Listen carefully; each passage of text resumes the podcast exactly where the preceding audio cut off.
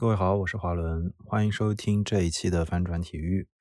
嗯，这一期呢，呃，我其实是有感而发，然后来录了一期单口节目。嗯，有可能节目之近期可能会多一些这样的单口，因为我觉得，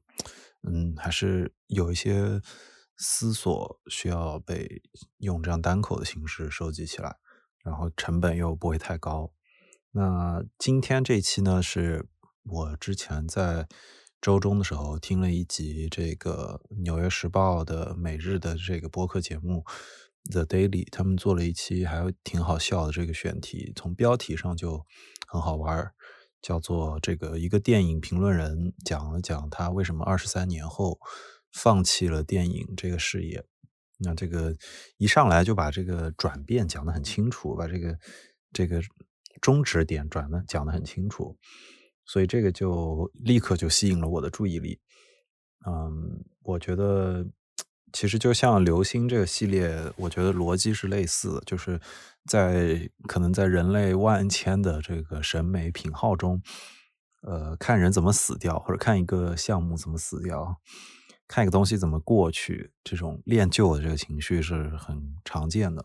我觉得这个应该是当时鼓动我点进去收听这一集的原因。那其实这个这个这一集的内容呢很简单，就是《纽约时报》的呃工从两千年开始工作了二十三年的这个首席影评人选择退休了，而且严格意义上他不是真的退休，而是转行，因为他觉得影评这项工作他不不太想再继续做下去了，也不是因为外部的压力，也不是因为什么财政的压力。没有任何其他外部原因，完完全是一个偏好，主动的选择，就这是一个非常有意思的这个主动的转折。那我觉得，嗯，那我先介绍一下他这集的内容，再讲这集的感，再讲我的几个感想吧。我觉得，呃，可能普通的听众如果不是做媒体工作的话，可能不会对 他这样一个选择有什么感叹，但是。我作为一个在播客机构里工作，然后这家机构身上有明显媒体基因的情况下，已经熏陶了两三年，已经带了一点这种媒体人的自我认知。我看到这样的行为，这种像职业生涯自杀一样的行为，那肯定是立刻就就可以说是眼睛转起来，耳朵提起来，去思考为什么会做这样的选择。那他的解释其实并不复杂。他的解释其实更像是一个影评人或者一个一个爱好某件事很多年的人解释自己为什么会放弃掉，或者有一天跟自己的这个爱好告别。那他主要是描述了一下电影，主要是美国电影工业也好，还是整个行业生态也好，从他入行开始，也就是八九十年代到现在的变化。那它主要强调了，呃，尤其是八九十年代还存在那种独立电影制片厂的这个环境，就是电影的拍摄方法和拍摄的内容都还很多样，还有一些主动表达的这个意义。然后转折到进入二十一世纪，尤其是进入呃可能第二个十年之后，呃这些大厂牌的电影。就是大 IP 这种英超级英雄电影的出现，呃，改变了他习惯的这个电影行业的生态，然后他把，呃，可以说笼络了一群粉丝，嗯，让他这个评论的这个工作变得跟原先的性质不太一样了，可能在这个环境中变化了，就是你原先你的这个评论的读者对你的这个尊重变成了一种气氛。然后他直接举了当年，嗯，他评论《复仇者》应该是《复仇者联盟》这个电影吧，超级英雄电影。不好意思，我看的不多，但是，嗯，就是评论这个电影之后，被演员直接回复，表示他完全不配当一个影评人，然后也被粉丝开始反复持续的攻击。进行这种网络上的这种，我可以说群体性的攻击，可能说网暴都有点还不至于，但是用中文的网络非常习惯的话，可能就是饭圈啊，饭圈网暴好了，这个这么一个行为。那所以他在这个同时呢，也提到了这个算法的作用，就是 Netflix 这种平台的出现，让每个人都更容易找到自己偏好的这个类型的电影，就是在算法的这个机制之下，每个人都在看自己更喜欢的东西，那也更在乎、更想要更及时的反馈，这也让他觉得自己做自己工作的时候的这个价值在降低。所以，如果我没有记错的话，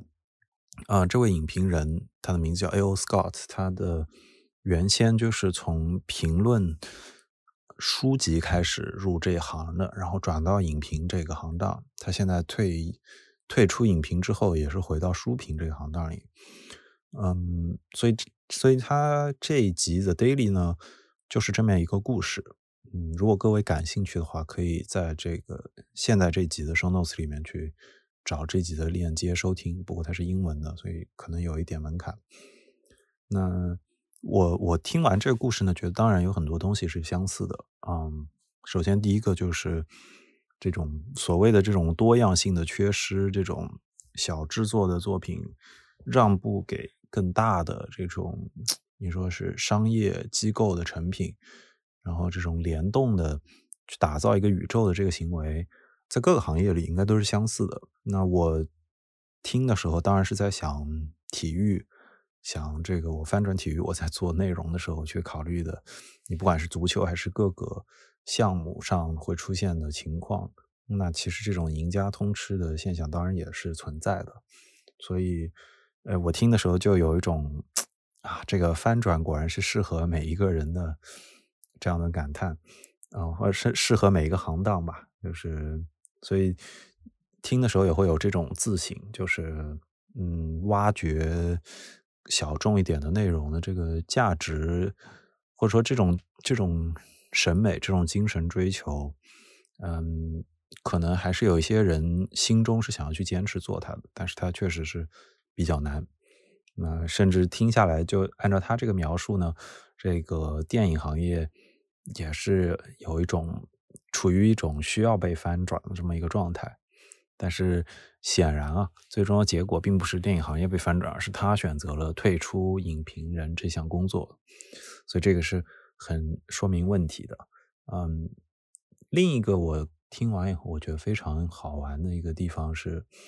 嗯，他在开头的时候反复调侃自己退出这件事，因为，嗯，他作为一个工作了二十三年的这个首席的影评人。当时这集节目里，这个主持人就嘲笑说：“啊，他近期公布了这个消息之后呢，主持人不管去哪儿，别人都会问这个人到底在干嘛，他为什么会做出这样职业生涯自杀这样的行为？嗯，甚至主持人当面会问他，就是你做的这份工作，从事实上看，就像是所谓流行文化的教皇。哇，这个词，这个时候要，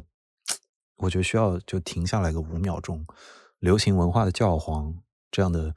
这样的评论，嗯，可能对于很多我觉得就是十几岁的孩子来说，这应该是个梦想式的工作。主持人当时明显也是想要强调这一点，那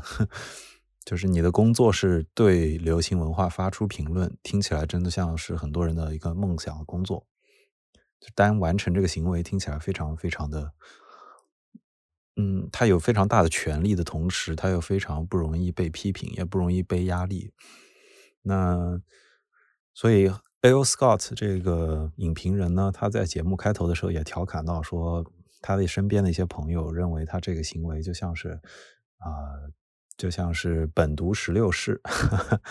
那这里就是本读十六世呢，他提到的这位就是呃，所之前。有过“荣休教皇”这个绰号的，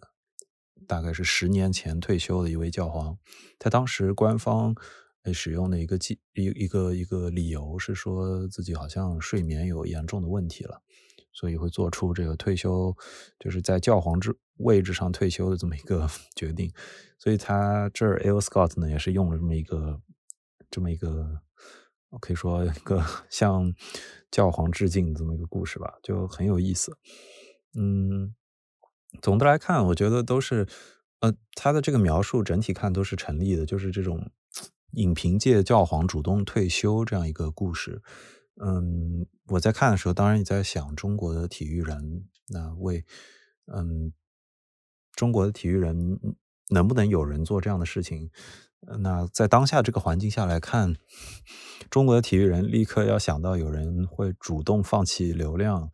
或者放弃一个很容易获得流量的位置。这样的事情是很难想象的，是是是，这已经不是奢侈了，是一种，嗯，何不食肉糜的这这样一种期待值。因为这两年来，我觉得大部分的专业体育评论人都在面临的是，更多的是生存问题，是你还有没有人要了？所以，嗯，提到主动退出，就真的是像天方夜谭一样。嗯，同时呢。这个放弃流量这个事情，或者放弃这样一个岗位呢？嗯，它我觉得它本身就是可以被分开解读的。就是有的时候看它就是像是激流勇退，有的时候看它又是一种举白旗的认输，取决于你是嗯怎么看他退出里面的这个主动与被动的平衡呢。那同时呢，我也觉得他。A.O. Scott 现在在这个位置上退下来，还是一种非常体面的做法。但是中国的体育媒体人好像很难有这种奢望，因为大部分人可能都是直接被砍掉，或者是被迫转行。嗯，所以我我之前这个是我看到我去想这个退场这个事情的时候的基本上的第一个逻辑思路吧。但是往下讲呢，就我又想起近期有看到的一个。嗯，现象就是近期有一本出版业非常受欢迎的书，叫《盐镇》，是食用盐的这个盐，小镇的镇，是这个也是一位中国的体育媒体人写出来的，而且这位体育媒体人已经离开体育行当也有个小十年的样子了，然后又写出了一本新书，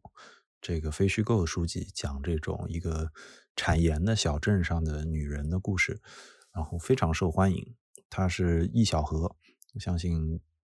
这个可能有一些听众以前就喜很喜欢读她的作品。她作为女记者，尤其是篮球女记者的名声也非常的响亮了。这个是，嗯，我仔细一思索，近期就能想到的一个例子吧。可能就是一个人。就是放弃了他的这个体育媒体的这个位置，然后去写更深度的东西，是一个非常现成的事情。但是呢，嗯，一方面呢，嗯，易小河的这个例子，就像我以前我看体育画报的很多老的记者，就是美国的这个 Sports Illustrated，这个可能是存在了七八十年的纸纸媒或者文字媒体哈。就是可能在体育媒体中间，它是最历史最悠久、这积淀最丰厚的这种老牌的体育媒体。当时这个《体育画报》的记者就喜欢说，这个体育记者到，而有或者是体育的专栏作家，他到深处，他到终点的时候，都只能往作家的这个方向发展。那这个可能是一种时代背景的体现吧。嗯，另一方面呢，就是。易小河的这个 转转向的路径呢，其实他跟 A.O. Scott 这种退出其实完全不是一回事。就是易小河的当时如果没有记错的话，他在离开体育的时候，实际上是去创业，而且是去做这种文化转型啊创业，而且是踩在当时这个文化创业的这个时间点上。嗯，其实还是甚甚至还是赚到钱的，拿到融资的。所以他真正能够开始腾出手写《严重》这本书的时候，其实已经不太需要为财务的问题而担心了。嗯，所以这个情况跟很多现在我身边认识的这个国内的年轻的记者，是包括年轻的嗯体育报道做的非常优秀的记者的情况是很不一样的。所以这背后依然有一个这个代际红利的问题，就是像，所以这个他没有他的这个。选择背后呢，并不是纯粹的像 A.O. Scott 这样的，就是把自己的职业生涯完全认真的主动向后迈一步这样的行为。对，而且呢，他它背后因为有这个红利的问题，所以不是每个人都能参考这样的这样的步骤。所以确实啊，我我仔细回想，我觉得像 L Scott 这种，嗯，我们可以说流行文化，尤其是影视流行媒体中的教皇主动退位这样的事情，在国内的体育圈子里，我确实还想不到。尤其是体育媒体这个圈子里，确实还想不到。所以，如果有听众能想到 有意思的案例，可以举例给我听哈。不过，我觉得他对于中国体育行业来说，真的还是太奢侈了。所以，这个并不能当做一种 这种可以可以可以参考的价值观。那那第三个我想到的关于这这个这个事情想到的是想到的一个反馈吧，就是 L Scott 其实在节目里很认真的提到了。嗯，这个复仇者联盟或者漫威电影，然后它的重点落在了漫威电影很擅长制造粉丝群体，尤其是它在 IP 与 IP 之间形成了这种联动，让粉丝对他的情感更加的加深。那在我的想象中，这个场面就是啊，《新生活大爆炸》里的呃这个主人公 Sheldon 以及他的这个 nerdy 的朋友们。对于超级英雄电影那种狂热的热爱，这种狂热是不允许其他任何人去批评的那种狂热。那反馈到 L. Scott 作为一个影评人身上，他所遭遇的就是，嗯，在给出一个非常低的评分、非常 直接的一个批评之后，被这个主演 Samuel Jackson，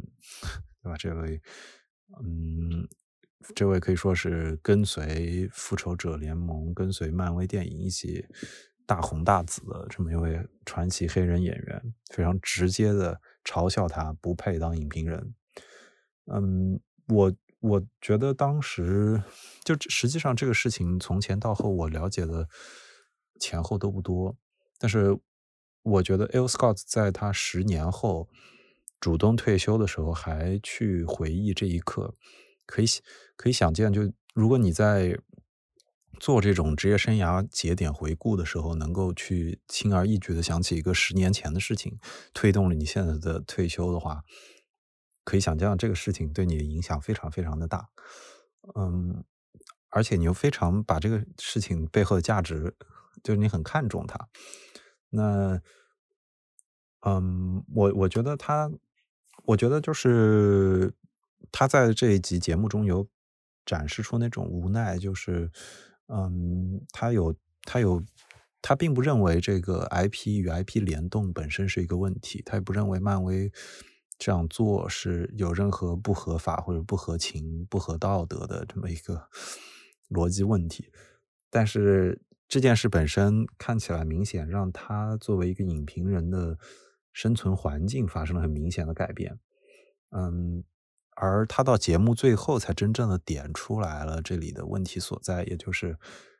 嗯，其实像 Netflix 这样的平台，把算法的逻辑带入到这个可以说是互联网生态或者媒体生态里之后，嗯，我就评论这件事情好像就发生了变化。这一点其实 L Scott 本人并没有真的点出来，但是我们仔细一想的话，就会就会有这个问题，就是。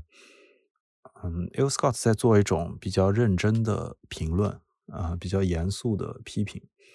而这种严肃批评并不考虑对方的利益、对方的跟自己的关系这种好坏之分。那他的这个评论，一方面是可能是在文字上、在智性上看是有价值的，但是在传播上，这些评论本身。意义不大，甚至看起来很像是咬文嚼字，看起来很像过于较真。甚至我套用现在你可以在虎扑上看到的一种非常常见的逻辑是，他急了，就好像这个人急了，就他在他他不接受这种玩梗的方式，他不接受这种别当回事儿的这种舆论环境。嗯，我我进一步去整理这里思路的时候，发现，我觉得这。本身是因为有社交媒体跟有算法逻辑的情况下，嗯，一方面是影评人的工作有点被算法代替了，就是你的批评，你的这个推荐机制的意义不是很大。但另一方面，嗯，是因为这个当这个电影的本身和电对电影的讨论这两件事都是服务流量的时候，嗯，你非常严肃客观的评论意义就不大了，而是尤其是它作为一个商品来被衡量的时候，你这样做不仅意义不大，甚至很有可能挡了别人的财路。而如果你给出的是一个自带了情绪的评论，无论这个情绪是幽默，它是一种对吧？一篇非常搞笑的文章，还是偏激，输出了一个观点，狠狠的批评这个文章，还是啊，可以说愤怒，它都容易在这个原先的这个电影也好，原先的这个产品之上，再打包出延伸出了一个新的。讨论这样的话，就让这个讨论变得一下子就有了价值。那我觉得，嗯，实际上背后这个逻辑，大家消费各种各样不一样的东西，都能看到类似的效应，就是你去做这种客观、严肃、认真的评论，可能反而会显得信息增量有限，而你上来就把它用一种作者已死的态度。从把这个影视评论过程中，把影视本身变成了自己的这个话语的一部分之后，反而更容易获得欢迎，反而更容易带来这个信息的增量。那我自己认为呢，A. L. Scott 本人是看清楚了这一点，其实才退出的。是在我的感受中，他到最后去分析这一套算法和这个平台的逻辑之后呢？他明显是已经想到了这一个环节，所以他他不他再打一场不可能赢的战争了，所以我觉得这个是嗯，A. L. Scott 的这个退出背后的，就是他没有点出来，但实际上的一个一个逻辑环节。那正如这集里我一直在做的事情一样，我听这集的时候，我同时就开始想中国体育，就是当然也是媒体评论这个环境啊。那前段时间呢，嗯，大家可以在隔壁的这个鹰眼时间这个节目，也就是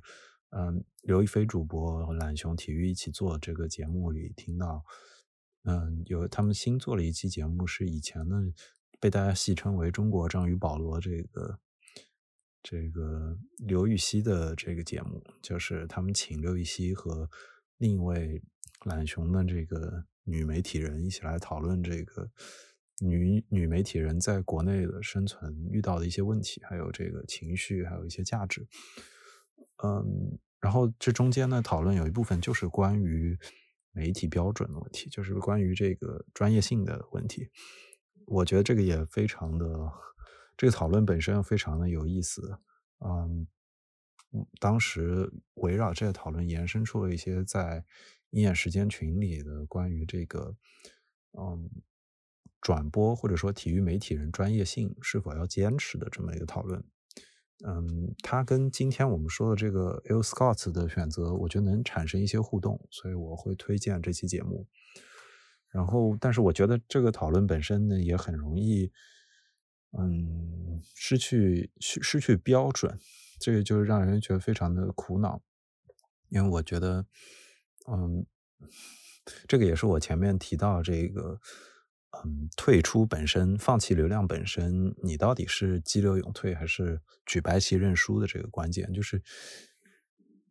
我们很容易分不清楚这个专业性的丧丧失到底是一个大众的问题，还是这个个人的问题。就如果这个媒介产品它迭代的速度一直这么快，那是不是你的退出是一种必然？嗯。嗯，所以我觉得这个问题也是我自己做节目的时候在持续思考的。嗯，也是我觉得可能大家做讨论的时候，嗯，必须去面对这个问题。嗯，一方面是专业性本身，另一方面是节目是否需要保持客观，这个 它的存在。到底是就是当你的服务人群变了之后，你是不是还要跟着这个人群变了？如果这个人群不喜欢你认真做批评了，是不是就没有必要认真再做下去？嗯，所以我在，所以我最后呢，我是想起来，我近期在看，嗯，Ted laso 这部电视剧的时候，啊，首先 Ted laso 第三季更新了，这个非常让人快乐。那 Ted Lasso 的第三季里，他也其实提到了球评人的这个问题，而他也把刚刚提到的好几件事汇总在了一起，就是，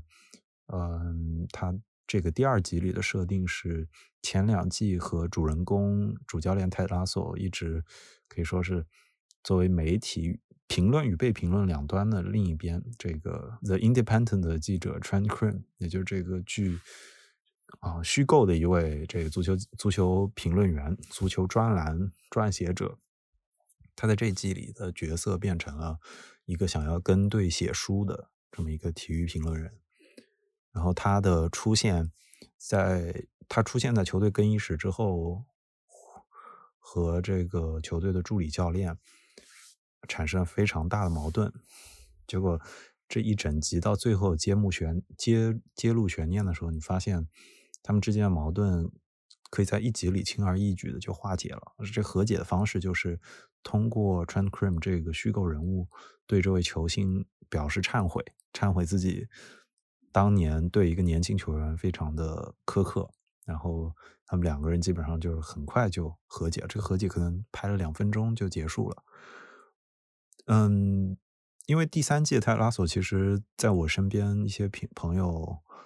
嗯当中，可能大家都对他评论，对他评价表示是一般般吧。嗯，我出于我的感情因素呢，我觉得他。呃，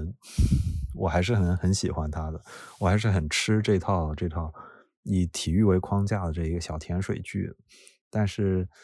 他在这个地方处理的确实就是和解太容易了，是在我眼中看是很典型的，嗯，他降低了一点自己的水准。那但是在这个降低水准背后呢，我觉得还有一个更复杂的问题，就是，嗯，泰拉索他很可能是。故意的用这种不认真对待这个问题的方式糊弄过去了这个这个困苦这个这个难点，就是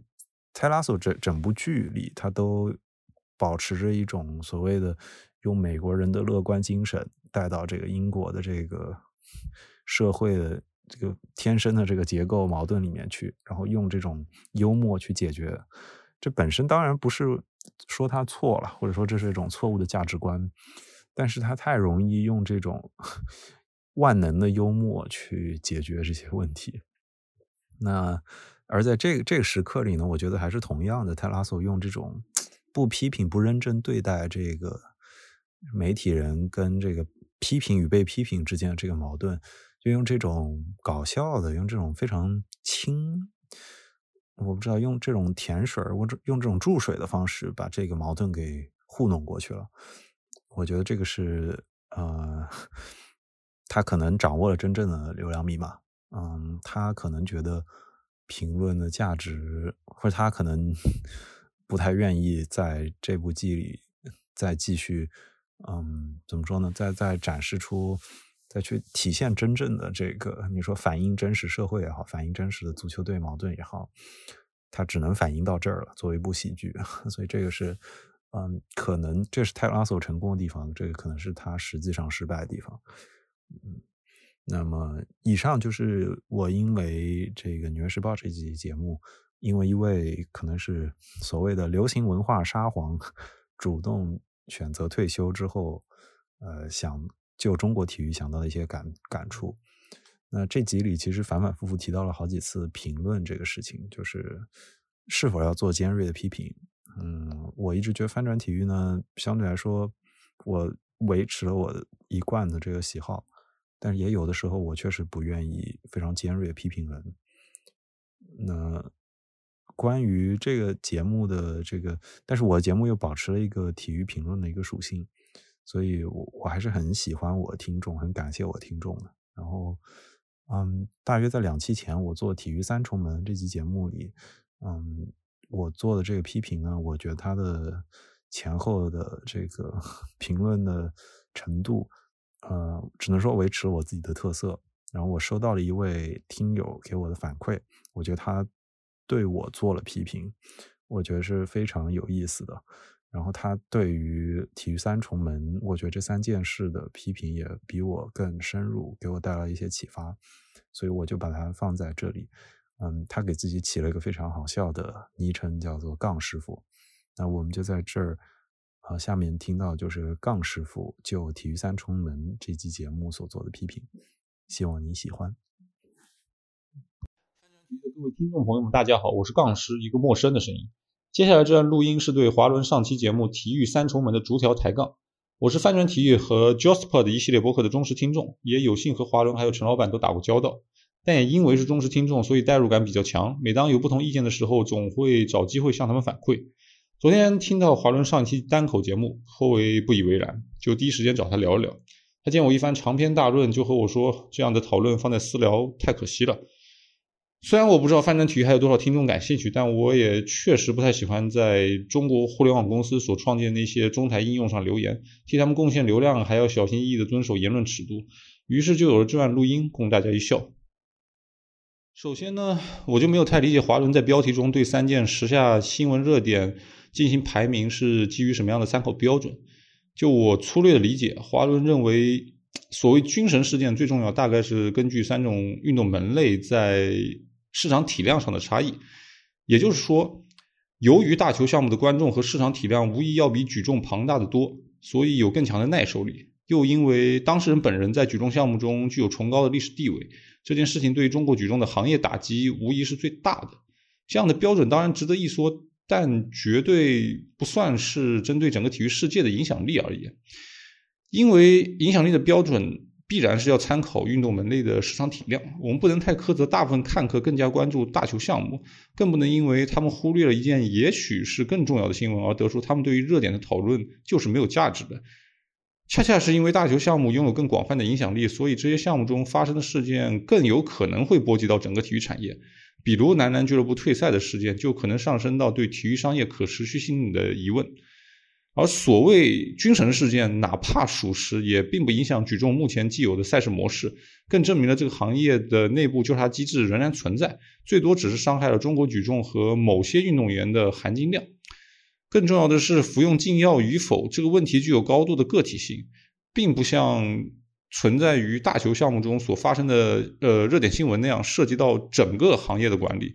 所以，军神事件的严重程度目前来看还是成疑的。更何况，如华伦所说，并没有太多真相可供我们讨论，这样比较仿佛是对个体项目不太公平。但我强调的本来也是，这些事件并不能因为是同时发生就具有太强的可比性。是否服用禁药的核实需要更多的专业报道和调查结果，公众的讨论似乎很难推动这个议题的深入，除非是呃其他运动员要借此研究检查的尺度。这件事的影响也许是深远，但可讨论性并不明显强于其他两件，更多的关注度反而会也可能引来更多的情绪。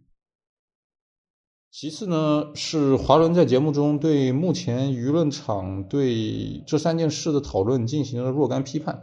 但在我看来，这个批判似乎非常强行的嫁接了两个不同层面上的逻辑。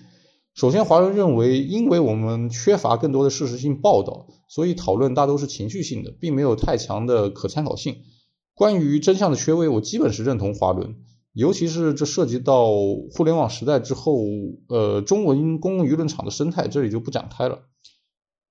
然而，华伦把讨论导向了对整个体育行业的彻底认识，即因为真相的缺位，所以我们不应该展开情绪性的讨论，而应该转向去思考关于整个体育产业的基本认识和基本问题，进而上升到体育和商业之间的关系等一系列宏观命题之上。这好像是知识分子常犯的一种毛病，在迂回的道路上一路狂奔，结果自然是绕圈圈。如果缺乏有效信息，那么解决的办法自然是追求有效信息，尤其是一些关键性的事实参考。如果这种追问是无果的，那么我应该把责任推到获取事实信息的阻力之上，而不是是反求诸己，从更多的材料和专业论文中获取关于体育产业的宏观认识。或者说，对于具体事件上的追问和对于整个体育产业宏观认识的提升，两者并不是冲突的。在这里，我觉得更适合的动词不是思考，而是理顺。而理顺整个体育产业的关系，就是要靠正面应对一个个突发事件来完成的。商业考量也好，历史严格也罢，都是分析这个问题的若干角度。但引入角度就像煽动情绪一样，本身并不能弥补信息层面的缺失，这是显而易见的。事实上，热度虽然可能会是吞噬真相的情绪，但也可以是追问真相的动力。至于是什么阻止我们把热度转化为更深层次的认识，难以一概而论。但无论如何，在没有更详细信息的情况下，用宏观认识去批判其他人的具体反应是肤浅的，好像并不能显得自己更加高明。我知道华伦想说的也许是下定论不要操之过急，但现实往往是不操之过急就会无疾而终。第三点呢，我想聊一聊定体问这件事。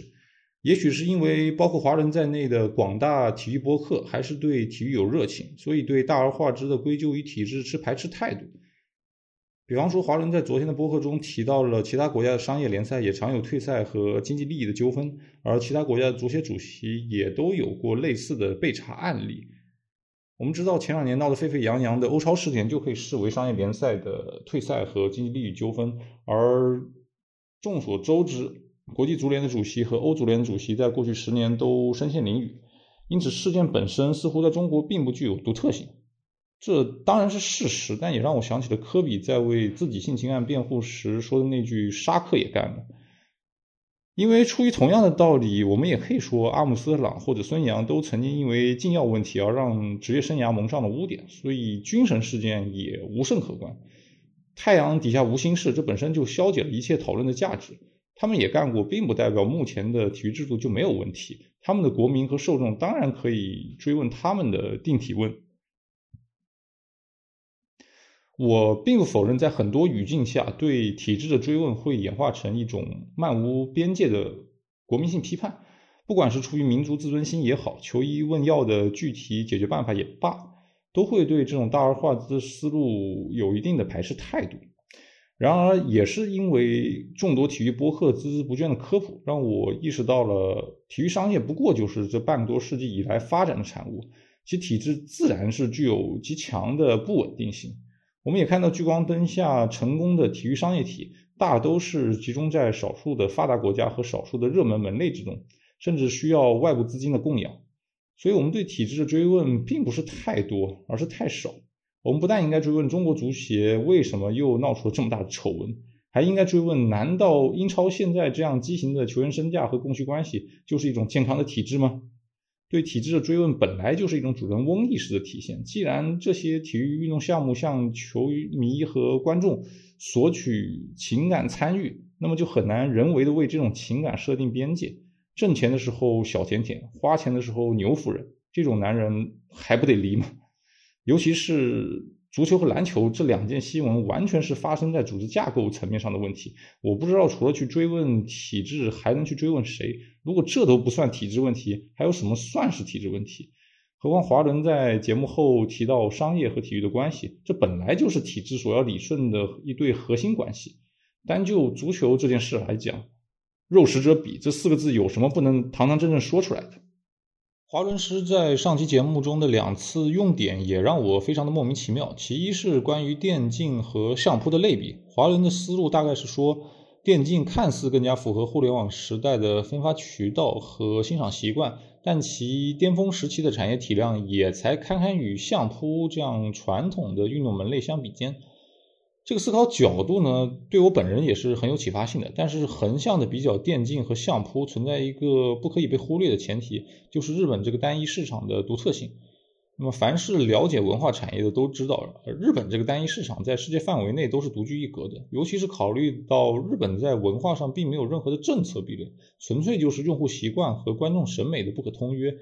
那么，全球化时代在其他市场通行的文化产品，常常会在日本碰壁。而总是能锁定日本票房冠军的柯南剧场版，在任何意义上都绝不算是优秀的电影。赤之愈合曾经把这种现象称之为加拉帕戈斯化，所以仅仅通过比较电竞和相扑，就在观众欣赏习惯这个单一项度上得出结论，完全是没有说服力的。观众的国别、年龄的分布，甚至是消费能力的差距，在这两个门类之间都是显而易见。其二是关于“若批评不自由，则赞美无意义”这句话。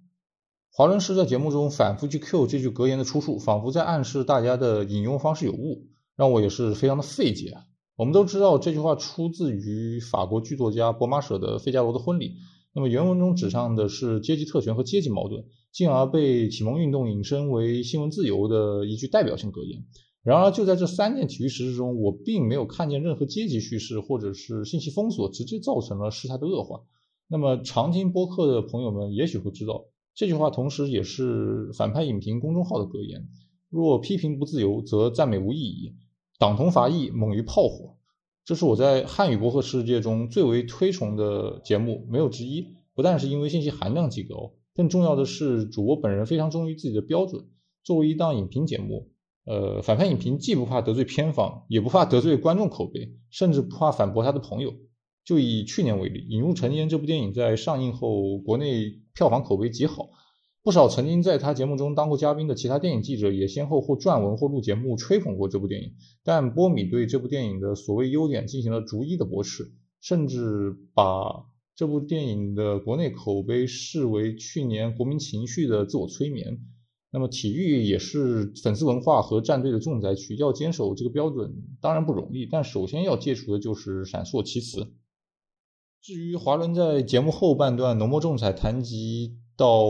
体育和商业的关系，实在是过于抽象和宏观。我个人呢提供一种视角：体育这门生意和音乐一样，是一种大众文化和娱乐文化，也就是说。体育不只是依靠竞技层面上的表现来赢得关注，也在很大程度上是依靠运动员本身的形象来获得用户粘性。因此，我们很难指摘粉丝对于俱乐部和运动员的要求是过分的，因为大众参与就是这门生意的内在价值之一，也是球队广告之所以存在的理由。比如说，现在的英超俱乐部已经完全沦为富豪们之间的买卖，但现场球迷和会员就是能理直气壮地向老板提出要求。当然有没有用另说啊，就是中国的观众需要培养的，也许不仅仅是现场观赛的习惯，更重要的是主人翁的意识。体育产业就像互联网公司一样，不但要求你真金白银，也要求使用时长话题的热度。我甚至觉得这种特权并不仅仅局限于所谓的现场观众。一定要给这种参与设立门槛，比如说买过会员，每周现场看球，甚至是土生土长的几代球迷，恐怕与经营者还有广告商的意愿都是背道而驰的。那么，作为体育商业的买单者，我们没有必要为了体育事业的长治久安来思考问题，只需要对一时一地的表现做出反馈。如果硬要说朝中国足球吐两口唾沫也于事无补，那么反过来，资深球迷向看客们吐两口唾沫，又对事情有什么帮助呢？事情的解决从来是依靠各个相关群体正当的提出自己的利益诉求，然后彼此相互协调和磨合，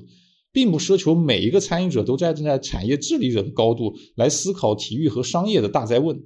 最后，我想补充的一点呢是，体育文化还有体育运动彼此虽然息息相关，但本质上并不是一码事，甚至对于非从业者来说，可能会在精力上严重的互斥。就以我本人为例，每周要踢地方的业余联赛，还要争取一到两次的野球或是训练。单就周末的安排而言，比赛两小时，呃，提前一个小时集合热身，还有两个小时上下的来回通勤。且不提有没有其他安排，这个节奏本来就是和周末去看球相互冲突的。如果有人和我说你不现场看球，所以认识肤浅，那么我只能像在球场上和队友配合失误后听到埋怨一样，讪讪的一笑，默默的走开，准备下一个回合。